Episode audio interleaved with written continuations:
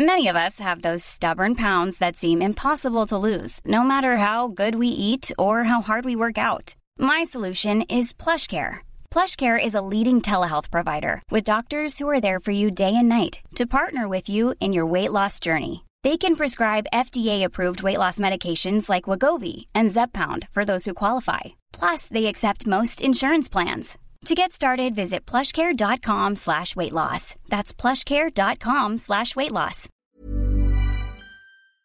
This podcast is for entertainment purposes only and does not replace your own financial, tax, legal, or financial product advice.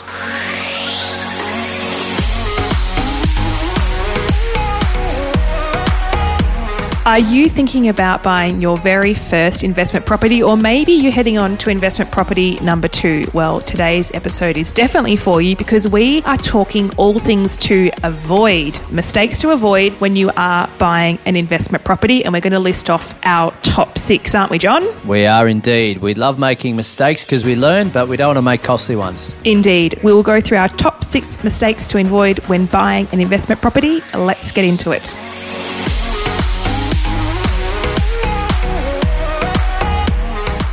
Right, so we're going to go toe for toe on this one, aren't we? We're, I'm We going to give one, then you. So, or Yeah. you, let, let's uh, ladies first. You start.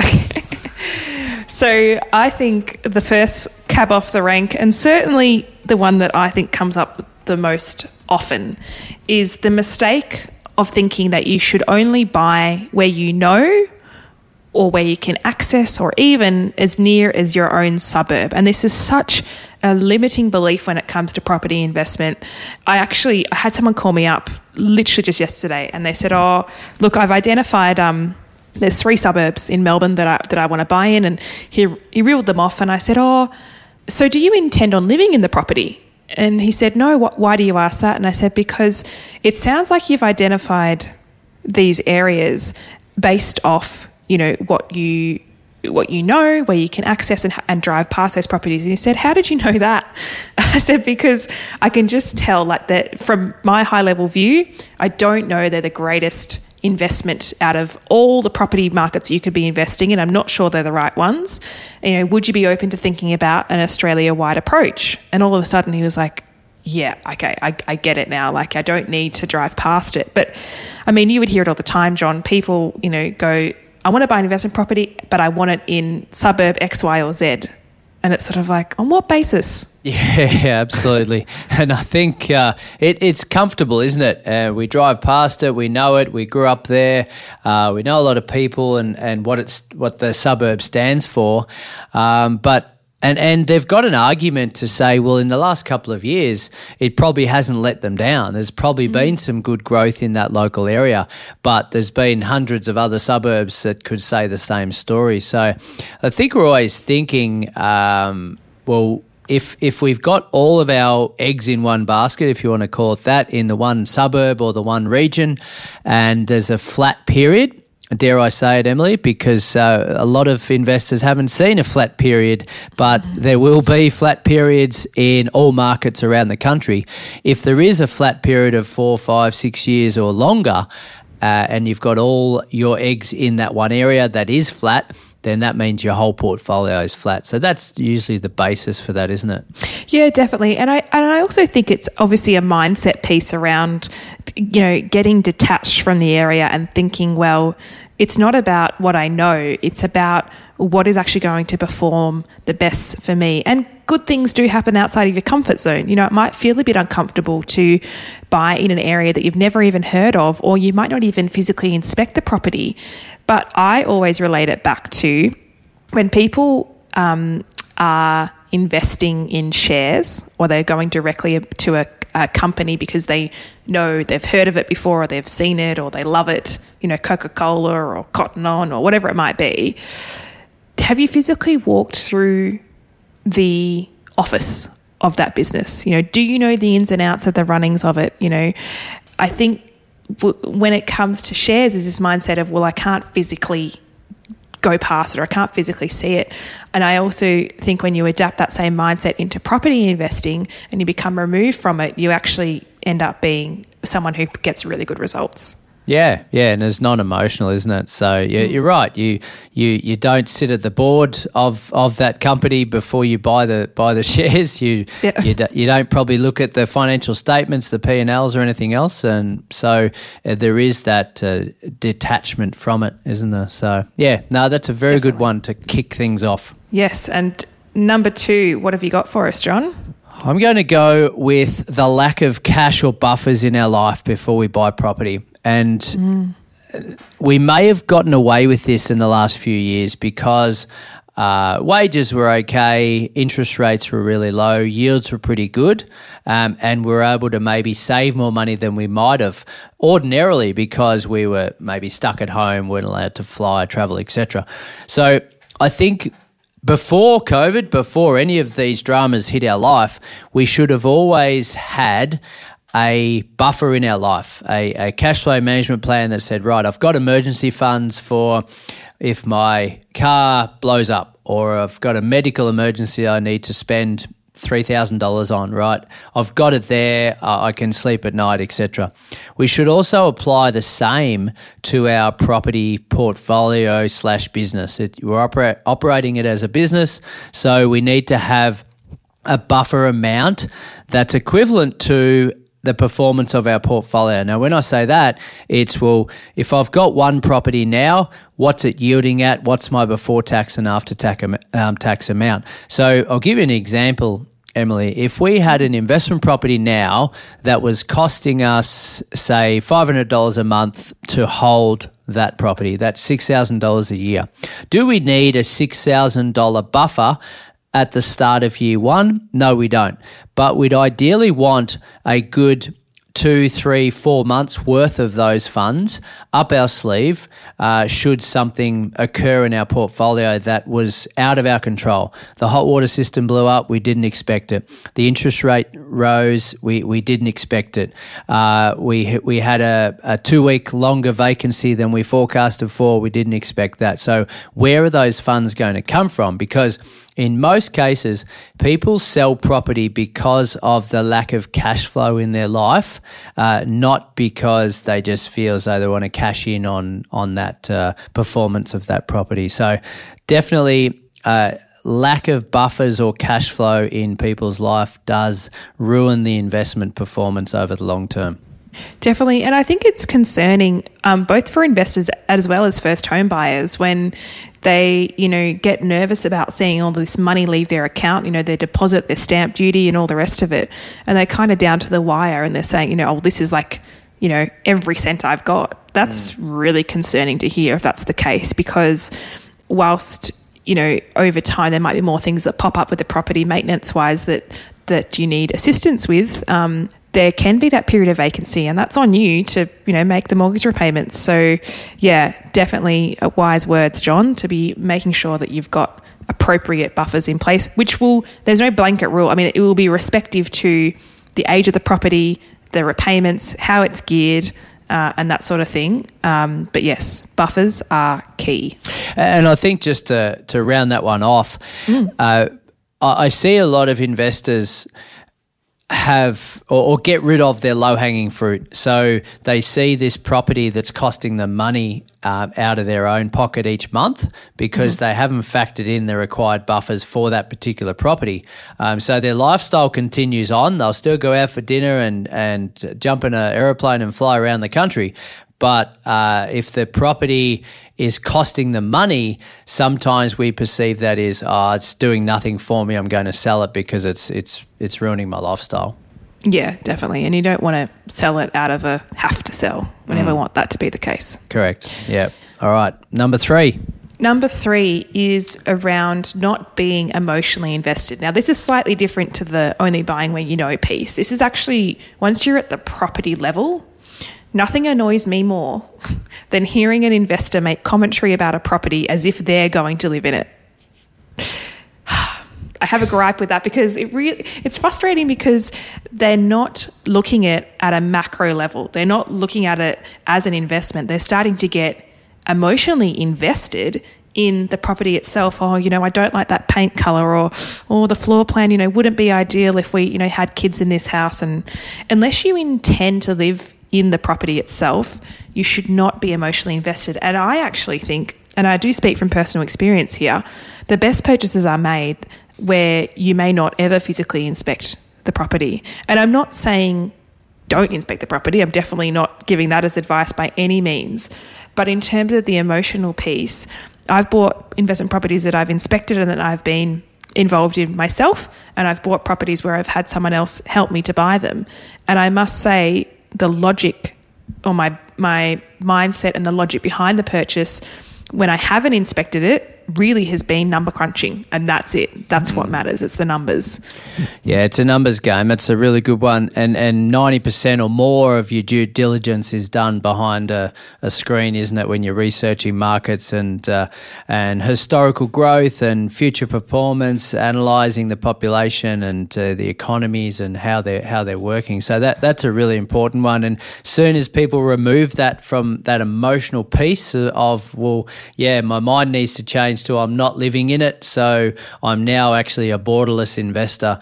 Um, so many opportunities to, um, come up, don't they? When uh, when that's the case. So yeah, that's uh, that's spot on. And I, I had a, a situation yesterday actually talking to a person who we're looking to buy property for, and they said, "Oh, we want to stay within X amount of." Uh, kilometers or hours from where we live because I'm a builder and I can improve um, the makeup of it, and the, the cost of doing that will be reduced because I can do it myself. All right.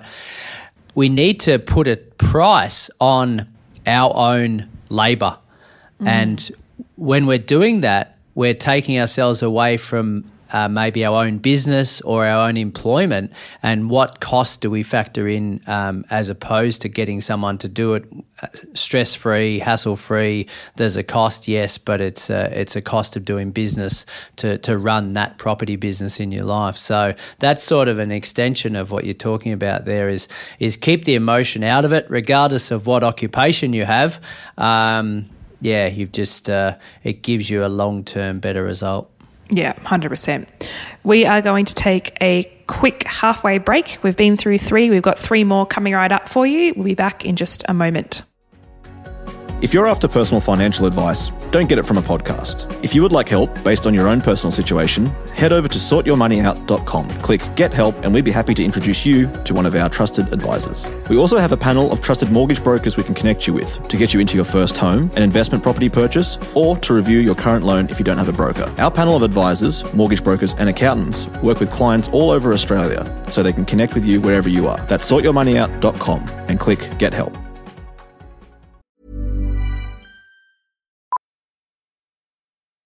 Millions of people have lost weight with personalized plans from Noom, like Evan, who can't stand salads and still lost 50 pounds. Salads, generally, for most people, are the easy button, right? For me, that wasn't an option. I never really was a salad guy. That's just not who I am. But Noom worked for me. Get your personalized plan today at Noom.com. Real Noom user compensated to provide their story. In four weeks, the typical Noom user can expect to lose one to two pounds per week. Individual results may vary. Many of us have those stubborn pounds that seem impossible to lose, no matter how good we eat or how hard we work out. My solution is PlushCare. PlushCare is a leading telehealth provider with doctors who are there for you day and night to partner with you in your weight loss journey. They can prescribe FDA-approved weight loss medications like Wegovy and Zepbound for those who qualify. Plus, they accept most insurance plans. To get started, visit plushcare.com slash weight loss. That's plushcare.com slash weight loss. Now, John, what gold have you got for us with number four? What number four mistake should we be avoiding? Well, I think it's not having a long term plan, Emily. So, mm. say to a lot of people, and I've been guilty of this uh, in the past, of, uh, of not thinking about the next purchase before we purchase this one. Right. Now, when I say next purchase, you might not be planning on buying a second property, but are we planning on buying our principal place of residence at some stage? Are we planning on putting more funds into super? Are we planning on uh, increasing our cash uh, buffers aside in our life? Are we planning on acquiring shares? Are we uh, planning on having a, a major holiday or, or something um, that we just need to be thinking more long term than just, right, I'm going to buy an investment property this month and not think about the next three, five, even 10 years. I think it's a really uh, critical part to write down well, what do I want in 10 years? What do I want this property to do for me? From a wealth creation point of view, but what else is going on in my life in that uh, longer term period? Yeah, definitely, because it's an overarching plan, isn't it? Like it's not just about the property itself. How does it play into the rest of it? What do you need it to do? What's your cash flow management with it? it's you know becomes it becomes part of your life and extension of you know yourself in terms of it's like running a business, owning properties and having a property portfolio. So you actually need to know and understand where they fit. And I also think people don't necessarily ponder the um, idea of having multiple properties and what that means in your time. That's multiple property managers if they're in different states. That's multiple um, maintenance things that can go wrong at different times. You can feel like you're putting out fires at times because you fix one thing and then something else might pop up with another. So the long term planning of that should also align with your desire to how much involvement you want. Um, because more properties, whilst great, don't get me wrong, also can equal more problems, which also equals more time. Yeah, absolutely. And a, and a really good example of that and, and making sure we do think long term is to say, well, okay, I can spend a million dollars. Do I buy two 500s in the next three years or two years or 12 months? Or do I buy one 800K property? Right. And that's so uh, so common in my world. People coming to me saying, "Well, w- what should I buy? Where should I buy? How much should I spend? I want to build a a plan, but I don't really know past this property." Um, so that's where that long term wealth plan can give you a little bit more clarity because you can then reverse engineer it and say, well, this one's actually going to be a, a 4% yield at 480,000 or 500 as a cap, and away I go. Yeah, definitely.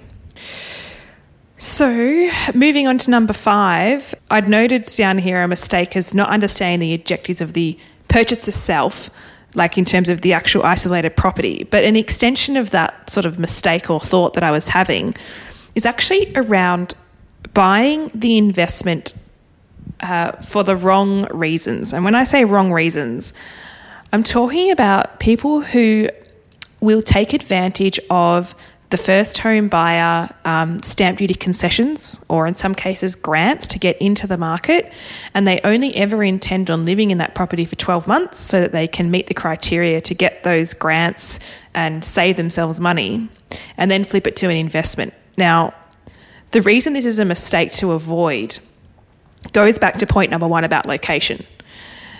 Is the benefit of having, you know, in Victoria it's under 600,000 you have no stamp duty um, if you if it's your own home, is the saving of that actually beneficial to be in that spot? Because if that property doesn't grow the way that you had planned, or there's another property you could have bought that would well and truly outperform and, in fact, cover the cost of what you would pay in stamp duty, then I think you're making a mistake. I think you really, it seems to be this notion of we need to save, we need to save.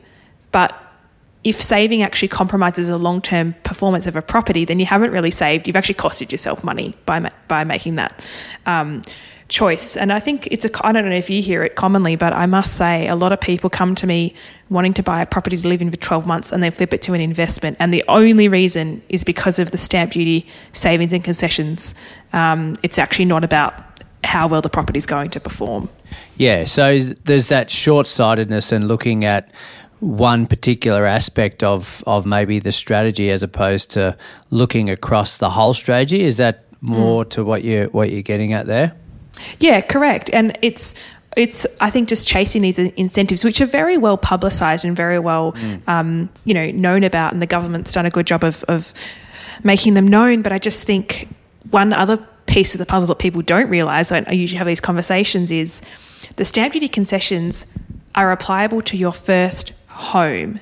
So if your first purchase is an investment property and you never live in it and you have no intention in living in it at all, you are still eligible for the first home buyer concessions when you go to buy your first home. And a lot of people don't know that. Like even like I myself, I own a couple of properties. If I wanted to, I can still go ahead and buy my first home and have access to those concessions. So it's all it's not about your first property; it's about your first home, and there is a very big difference as to where those things come in. Um, and sometimes that can really shift people's thinking when they go to make an investment purchase for the first time and you know rent vest or whatever they might be doing, um, to then realise you can actually still benefit from those grants later down the track.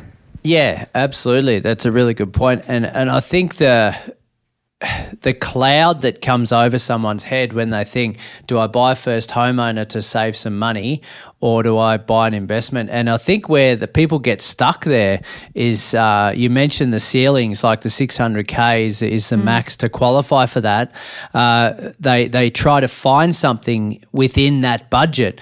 And in a lot of cases, it's impossible. So they might be actually buying something inferior, right? Um, to, to just to save 20 grand on stamp duty. So whilst it's a great saving up front, uh, as you've mentioned, that performance long term, when you look back in 10 years, like, oh, hang on a minute, I probably, that 20 grand was actually insignificant when I look at the performance of what I maybe would have bought if I didn't have that cloud hanging over my head of, of concessions.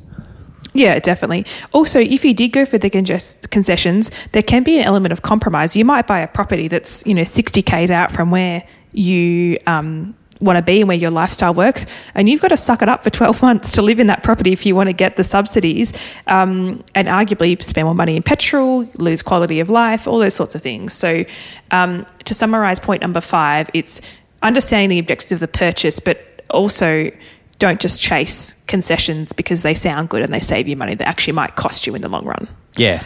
If the stars align, fantastic. Yeah. Uh, we've, we've seen that happen in the last couple of years where the stars did align. They were prepared to move for 12 months to live in it, take some take some uh, money on the way through or some savings, and the, the properties perform for them, and then they move back to live with mum and dad. Like that, that actually works. But yeah, yeah, it's a great point to really look at the overall uh, strategy that that one's got as opposed to just uh, the short term um, vision. Indeed. Now we've come to point number six, the final one. What oh, gold have you got final. left? I don't know if it's my best one, but it, no, okay. it's the sixth anyway. no, look, it is. It's a really important one. It's actually having some sort of sounding board in your life when you're going to buy an investment property. And and that's not a sales pitch for Emily or John by any means. It's just simply someone in your life that you can bounce something off just to say, look, this is what I'm thinking of doing. Uh, this is where I'm looking. This is how much I'm spending. Can you see anything that sticks out to you as to why I wouldn't do or why I wouldn't execute this or or give me a feedback on what you think that's like. Now, you've got to be really careful as to who that person might be and it and it's got to be someone that's like a mentor, I suppose, someone that's going to look objectively at it without emotion. So it's probably not a family member. Uh, unless they can look at it subjectively.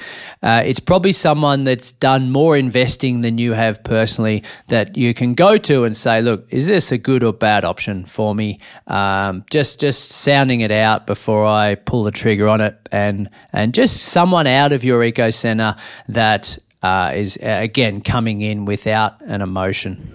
Definitely. I think independence is probably the, the key thing there. Someone who's independent and, and not, you know, not involved in your day to day necessarily. Um, because the other thing is, and, and I don't know if people really realize this, when you go through the journey of property investing and wealth creation and really elevating yourself into making a great life for yourself, there can come some I don't know if jealousy is the right term, but there can be some apprehension from those around you in your inner circle because you're, you know, you're going up, you're, you're creating wealth for yourself, you're investing in yourself and your future. Um, and so, to your point, John, about not necessarily being a family member who this is a sounding board to, sometimes. Uh, as much as family and friends do want to help us, they also want to protect us. And they sometimes when they want to protect us, they stop us from doing things that they're not comfortable with or that they feel we're not comfortable with. So, uh, definitely having someone who's independent, like a mentor or um, someone who has done a fair bit of investing themselves, an advocate in some way, shape, or form would also be helpful um, to be that sounding board for you. So, something to consider there. Yeah, something um, that just popped into my mind then was uh, I I was a phys ed teacher for three years or four years, Yes. and um, my mother could not believe that I left teaching after four years when I'd studied for four years and I only lasted four years in the industry. She's like, uh, "Are you some sort of failure or something? Why are you Why are you leaving teaching? Like this is a disaster. Like it was just, uh, yeah. So that's a good example of that protection coming in and and really having. Uh, yeah, having them really external to your life, and and I think it's good to have someone like that in general in your life Yeah. without wh- when whether you're investing or not just uh, to to speak to someone who you can who you can trust who as I said has been down the road further than you have at, at your stage in your life and and can really tell it how it is with experience I think they're just so invaluable and and generally people want to help other people right when you when you ask something someone for something or for, for some advice um, most people are pretty happy to to hand it over aren't they Yeah, hundred percent. I think it's crucial to have yeah someone who is that sounding board outside of property investment, just with life and decisions and you know things that can really impact you, um, Yep. good, bad, or indifferent. Yeah, good. So uh, I suppose rounding all these six out, like, and I said flippantly at the start of the show that uh, you, it's good to make mistakes because you learn, and and absolutely we do. We we learn more from a, a loss than we do from a win in a in a sporting analogy. However, when we're making mistakes when the stakes are a lot higher, the impact is massive, isn't it? So we're, not going and buying a, uh, a I don't know, a thousand dollar um, iPhone where if it breaks tomorrow, it's not the end of the world. We're, we're spending three, four, five hundred, even more thousand dollars that we're hopefully going to hold for the next 8 10 15 20 years. So we we really want to make sure that we're avoiding most mistakes that investors out there will uh, will generally make because they just haven't had a, a thorough plan. They haven't followed uh, common sense when it comes to investing and they've implored too much emotion into the picture. Yeah, 100%. So if you are going out there buying your first or next investment property, hopefully this episode has been helpful to you. For long time listeners, and John, this always baffles me so much because there's a lot of listeners who book in discovery calls or they'll Instagram message, you know, can you help me with an investment property? So, if you're a long time listener and you didn't know this, or you're a first time listener and you want to get the lay of the land, John and I sometimes get too carried away talking about the topic for the day that we we never really explain what we actually do, which I think is actually somewhat important. So, if you if you're thinking investment, think John. If you think home buying, think Emily. That's kind of the easiest way to explain it. But relevant to this episode, and particularly on the note of a sounding board, John is probably one of the greatest sounding boards. Um, he won't be bold enough to, to tell you that. I'm sure he won't toot his own horn, but I'm going to tell tell him for you. Um, so, in terms of having a sounding board or an option for a sounding board, John does do clarity calls, which I'm sure if you've um, listened to My Millennial Money, you've heard of that before. But one piece of the puzzle that not everybody knows about is um, John's Solvere Online Academy. Now, I have personally enrolled in this before, and it's very much geared towards the investment journey. And if you're thinking that maybe, look, you know, I'd love to have some help as a with a buyer's advocate, but I can't quite afford it, or it's a bit out of reach, this is like I would say happy medium between definitely don't go with no advice, and definitely, you know, if you can't afford a full service um, buyer's agent or buyer's advocate that's out of reach. This is really in the middle. I've done, um, well, pretty much all of your course, John. I think I've skimmed through a couple and, and Well intricately listened to quite a few, but um, it's very digestible content and would be an awesome starting point. There'll be a link in the show notes below. Um, if you do value what we say on the podcast, then I'm sure there's value external to the podcast as well that you would benefit from. So go and check it out. Thank you for your kind words emily No worries. Well, I know that you won't say them about yourself, so someone's got to be advocating for you. Look, and I suppose um, the whole it wasn't mentioned in the mistakes, but it's a given that we want to self educate, isn't it? Like we- Totally. we, we just um, and we get education and experience by doing. We don't want to be the smartest person in the library, but we've uh, there's a good balance of coming into investing with a with a sound base of knowledge and a, and a good team of people around us. 100%. So, if this has been your first episode that you've listened to and you've clicked on it because the title sounded good, I hope that it, that it lived up to expectation. If you have any feedback or even in the form of a review, please don't be shy. Uh, we love to hear what you think. Let us know through whatever channel you listen to. Uh, we will be back here next week with some more content, but if you have any specific questions, just put them in the My Millennial Money Facebook group and we will be sure to answer them for you. Absolutely. All right. As always, it's been a pleasure. Indeed. We'll be back next week. Okay. Bye.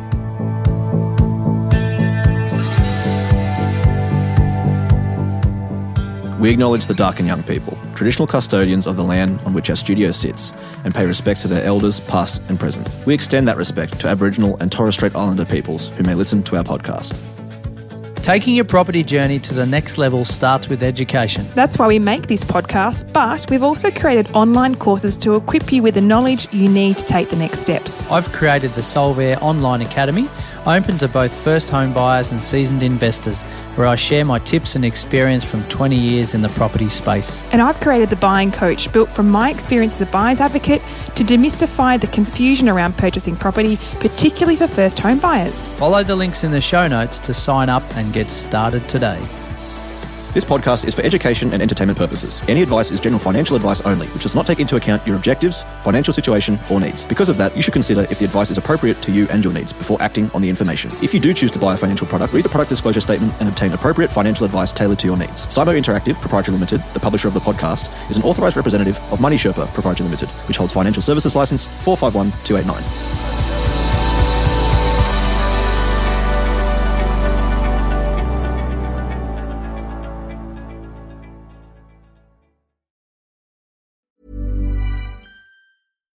Hi, I'm Daniel, founder of Pretty Litter. Cats and cat owners deserve better than any old fashioned litter. That's why I teamed up with scientists and veterinarians to create Pretty Litter. Its innovative crystal formula has superior odor control and weighs up to 80% less than clay litter. Pretty Litter even monitors health by changing colors to help detect early signs of potential illness. It's the world's smartest kitty litter. Go to prettylitter.com and use code ACAST for 20% off your first order and a free cat toy. Terms and conditions apply. See site for details.